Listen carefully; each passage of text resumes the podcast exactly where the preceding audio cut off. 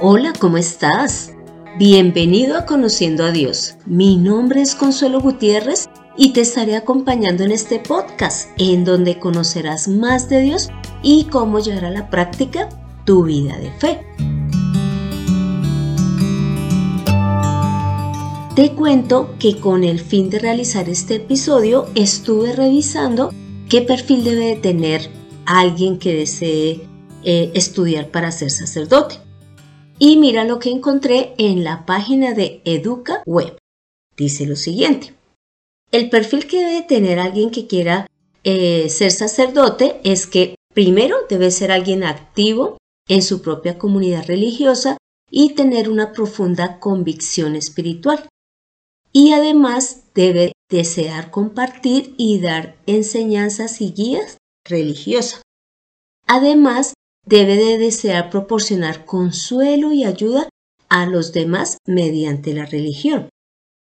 Que sea alguien que pueda retar a las personas para ir más allá de su moral y de las convicciones más inmediatas. Dentro del perfil para ser sacerdote también se necesita que sea una persona capaz de relacionarse con todo tipo de gente en todas las circunstancias y hacerlo con compasión y sensibilidad. Además debe tener dotes de liderazgo, aptitudes para inspirar a los demás, fortaleza moral y emocional, ser paciente, digno de confianza y discreto, tener buenas habilidades comunicativas, incluida la de hablar en público, tener un verdadero deseo de ayudar a la gente, tener un conocimiento amplio de las necesidades que tiene eh, la comunidad en donde él habita. Tener excelente capacidad para escuchar y pues tener esas habilidades para enseñar y dirigir tanto grupos de estudio para niños como para adultos. Entonces, esto es lo que mencionó la página de Educa Web en cuanto al perfil que debe tener una persona que desee ser sacerdote. ¿Y por qué te menciono esto? Porque hoy vamos a ver a Jesús como nuestro sumo sacerdote. Entonces, lo primero que vamos a ver es lo que dice la palabra en cuanto a la labor y las características de un sumo sacerdote. Y esto lo encontramos en Hebreos 5 del versículo 1 al 4 que dice lo siguiente porque todo sumo sacerdote tomado de entre los hombres es constituido a favor de los hombres en lo que a Dios se refiere, para que presente ofrendas y sacrificios por los pecados, para que se muestre paciente con los ignorantes y extraviados, puesto que él también está rodeado de debilidad, y por causa de ella debe ofrecer por los pecados tanto de sí mismo como también por el pueblo. Y nadie toma para sí esta honra, sino el que es llamado por Dios, como lo fue Aarón. Aquí ya pudiste escuchar esas características que debe tener el sumo sacerdote. Dentro de las que se menciona es que debe de ser escogido por Dios. Él debe de presentar ofrendas eh, como sacrificio a Dios por el pecado tanto por los propios como por los del pueblo y además debe de ser paciente con los ignorantes, es decir, las personas que aún no conocen de Dios hoy y los extraviados, es decir, que aún queriendo conocer de Dios andan por otros eh, rumbos. Entonces ahora la pregunta que surge es, ¿Jesús cumple con estas condiciones para poder ser sacerdote? Para resolver esta pregunta, básicamente trabajé en el libro de Hebreos, en más o menos en los primeros capítulos y en el capítulo 9 menciona mucho en lo que tiene que ver con Jesús como sumo sacerdote. Y lo primero que vamos a ver es que dice, como lo que leímos antes, es que ese sumo sacerdote debe estar a favor de los hombres. Y mira lo que podemos ver en Hebreos 2, del versículo 2 al 17 por lo cual debía ser en todo semejante a sus hermanos, para venir a ser misericordioso y fiel sumo sacerdote en lo que a Dios se refiere, para expiar los pecados del pueblo, pues en cuanto él mismo padeció siendo tentado, es poderoso para socorrer a los que son tentados. Aquí con esta porción bíblica podemos ver que Jesús, a través de haberse hecho hombre, le permite ser misericordioso con los hombres en el sentido de que los entiende porque él también fue tentado. Y es una misericordia que lo que busca es ayudarnos, ayudar a la humanidad. Y en vista que él también padeció, es decir, fue tentado y además fue niño y creció y vivió entre la gente y, experimentó el rechazo, también habrá experimentado el amor de otros, él es poderoso para socorrer a los que son tentados, es decir, a los que viven diariamente en este mundo. Así que Jesús cumple la primera condición y es estar a favor de los hombres. Lo segundo que podemos ver es, que el sacerdote no puede él mismo nombrarse, sino que debe de ser eh, seleccionado o nombrado por Dios. Y mira lo que dice en Hebreos 5, básicamente en el versículo 5 al 6, y luego es confirmado en el versículo 10. Voy a leer del 5 al 6, dice así.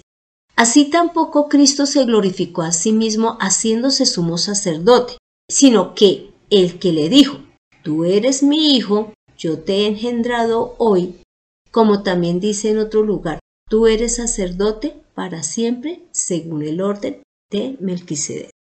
Y ya en el versículo 10, Hebreos 5 dice, y fue declarado por Dios como sumo sacerdote. Por lo tanto, Jesús no se nombró a sí mismo sino que eh, dejó que Dios fuera quien lo nombrara como este sumo sacerdote. Además, dentro de lo que vimos que eh, dice la palabra que debe hacer los sacerdotes, es que deben de ofrecer sacrificios, tanto por sus pecados como por los del pueblo. Así que veamos lo que Jesús hizo al respecto. Y la respuesta la podemos encontrar en Hebreos 9, del versículo 24 al 26 en donde dice lo siguiente. Porque no entró Cristo en el santuario hecho de mano, figura del verdadero, sino en el cielo mismo para presentarse ahora por nosotros ante Dios, y no para ofrecerse muchas veces, como entra el sumo sacerdote en el lugar santísimo cada año con sangre ajena. De otra manera, le hubiera sido necesario padecer muchas veces desde el principio del mundo. Pero ahora, en la consumación de los siglos, se presentó una vez para siempre por el sacrificio de sí mismo para quitar de en medio el pecado.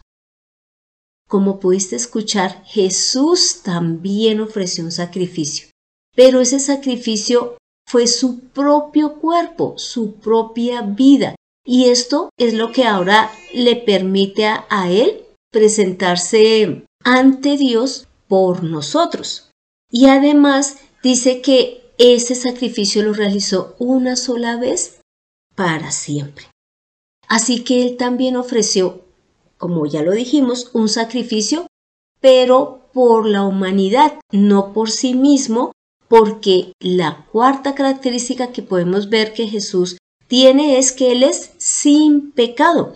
Es un sacerdote que no es como todos los humanos, que estamos llenos de pecado y que necesitamos ser limpiados por Él. Jesús padeció de las tentaciones, pero Él no pecó. Y eso es lo que dice en Hebreos 4:15. Así que podemos observar que Jesús sí cumplió con los requisitos que exigía la ley o el mismo Dios para ser sacerdote.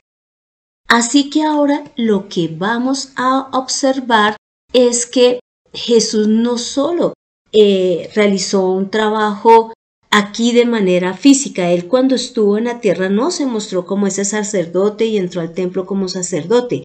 Ya leímos que él entró fe al cielo y no en un templo hecho de manos, sino en un eh, templo hecho por el mismo Dios. Allí está Él y hace un trabajo espiritual en nosotros.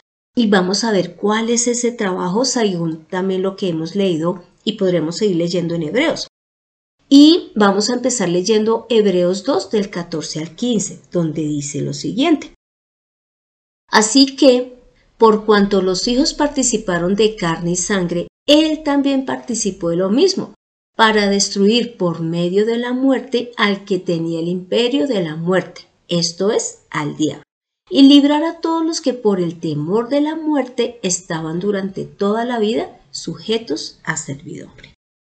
Aquí en esta porción bíblica podemos ver que Jesús, a través de su labor como sacerdote y como, como ese sacrificio que él mismo hizo con su cuerpo, ahora destruyó el imperio que Satanás tenía sobre la humanidad, o sobre todo el que ahora cree, porque esto aplica para los que creen, y nos ha liberado de esa servidumbre que teníamos al mismo diablo, porque ya no estamos gobernados por él, sino por el mismo Jesús.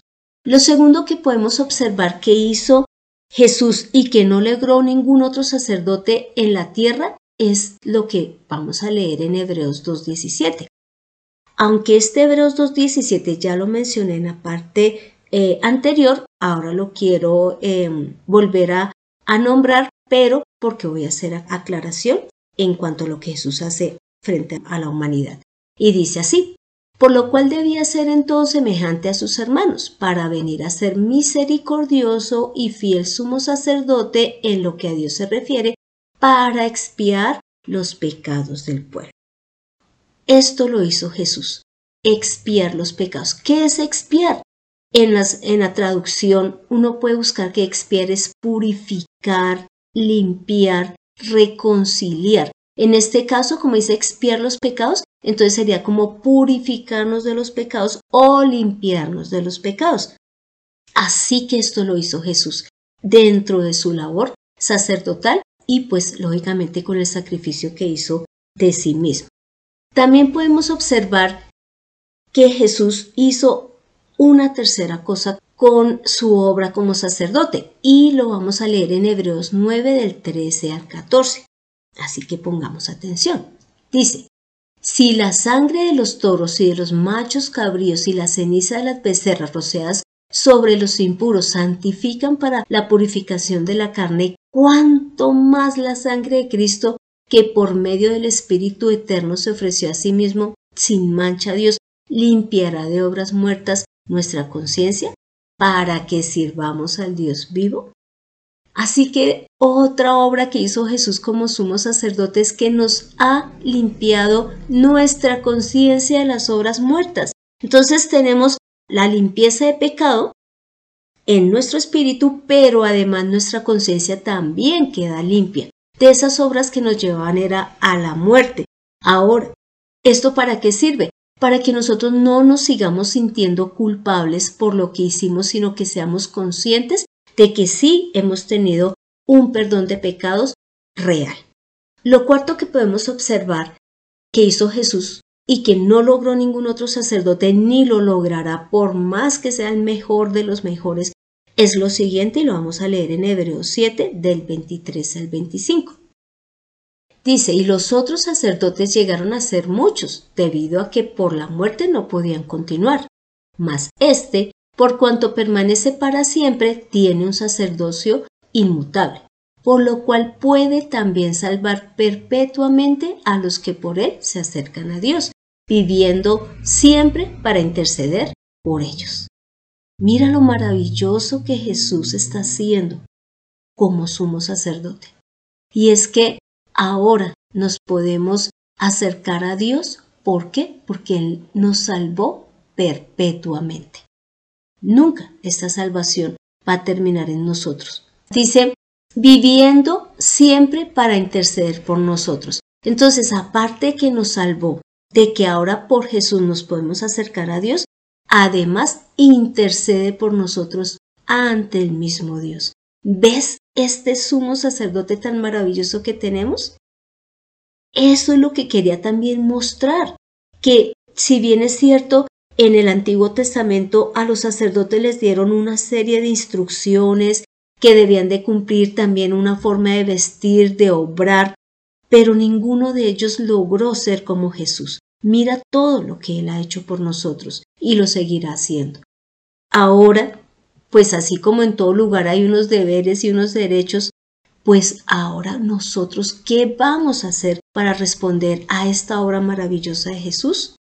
Lo podemos ver también en el mismo el libro de Hebreos. Y evidentemente lo primero es amarlo.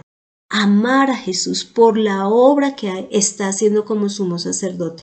Y es que lo dice inclusive en Hebreos 5 eh, del versículo 8 al 9, en donde podemos leer lo siguiente. Y aunque era hijo, por lo que padeció aprendió la obediencia, y habiendo sido perfeccionado, vino a ser autor de eterna salvación para los que le obedecen. ¿Ves?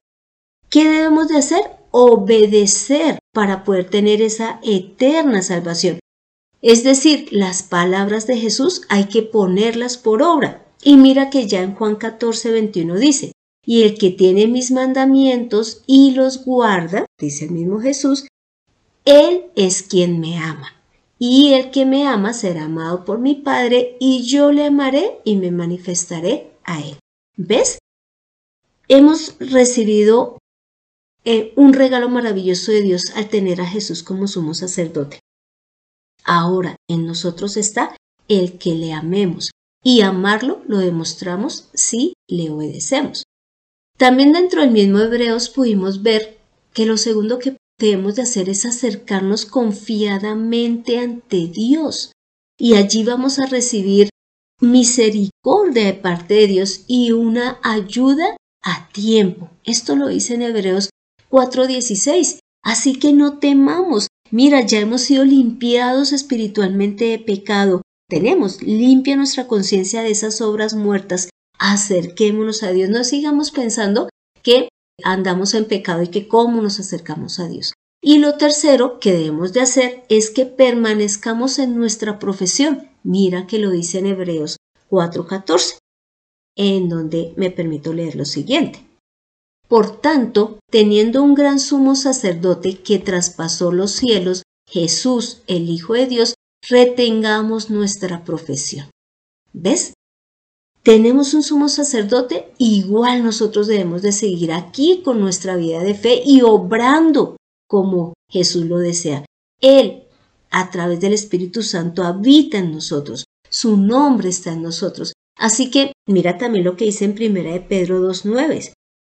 Pero ustedes son linaje escogido, real sacerdocio, nación santa, pueblo adquirido por Dios, para que anuncien las virtudes de aquel que los ha llamado de las tinieblas a la luz admira. Así que nosotros debemos de permanecer en la vida de fe, haciendo lo que ya sabemos que Dios nos envió y que lo mencionamos aquí en Pedro y es anunciar estos regalos maravillosos que Dios nos ha dado a través de Jesús.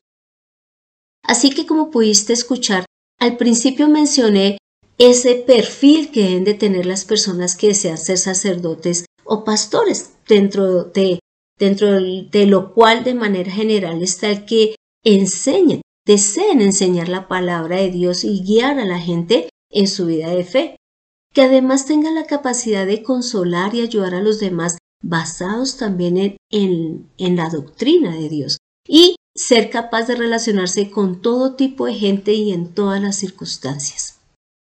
Estas son tres cosas a, grandes rasgos, pero ahora vimos todo lo que Jesús hizo por nosotros y que ahora a nosotros nos queda la tarea de seguir hablando del Todopoderoso y de hablar de Jesús como nuestro sumo sacerdote que ahora intercede por nosotros ante el Padre.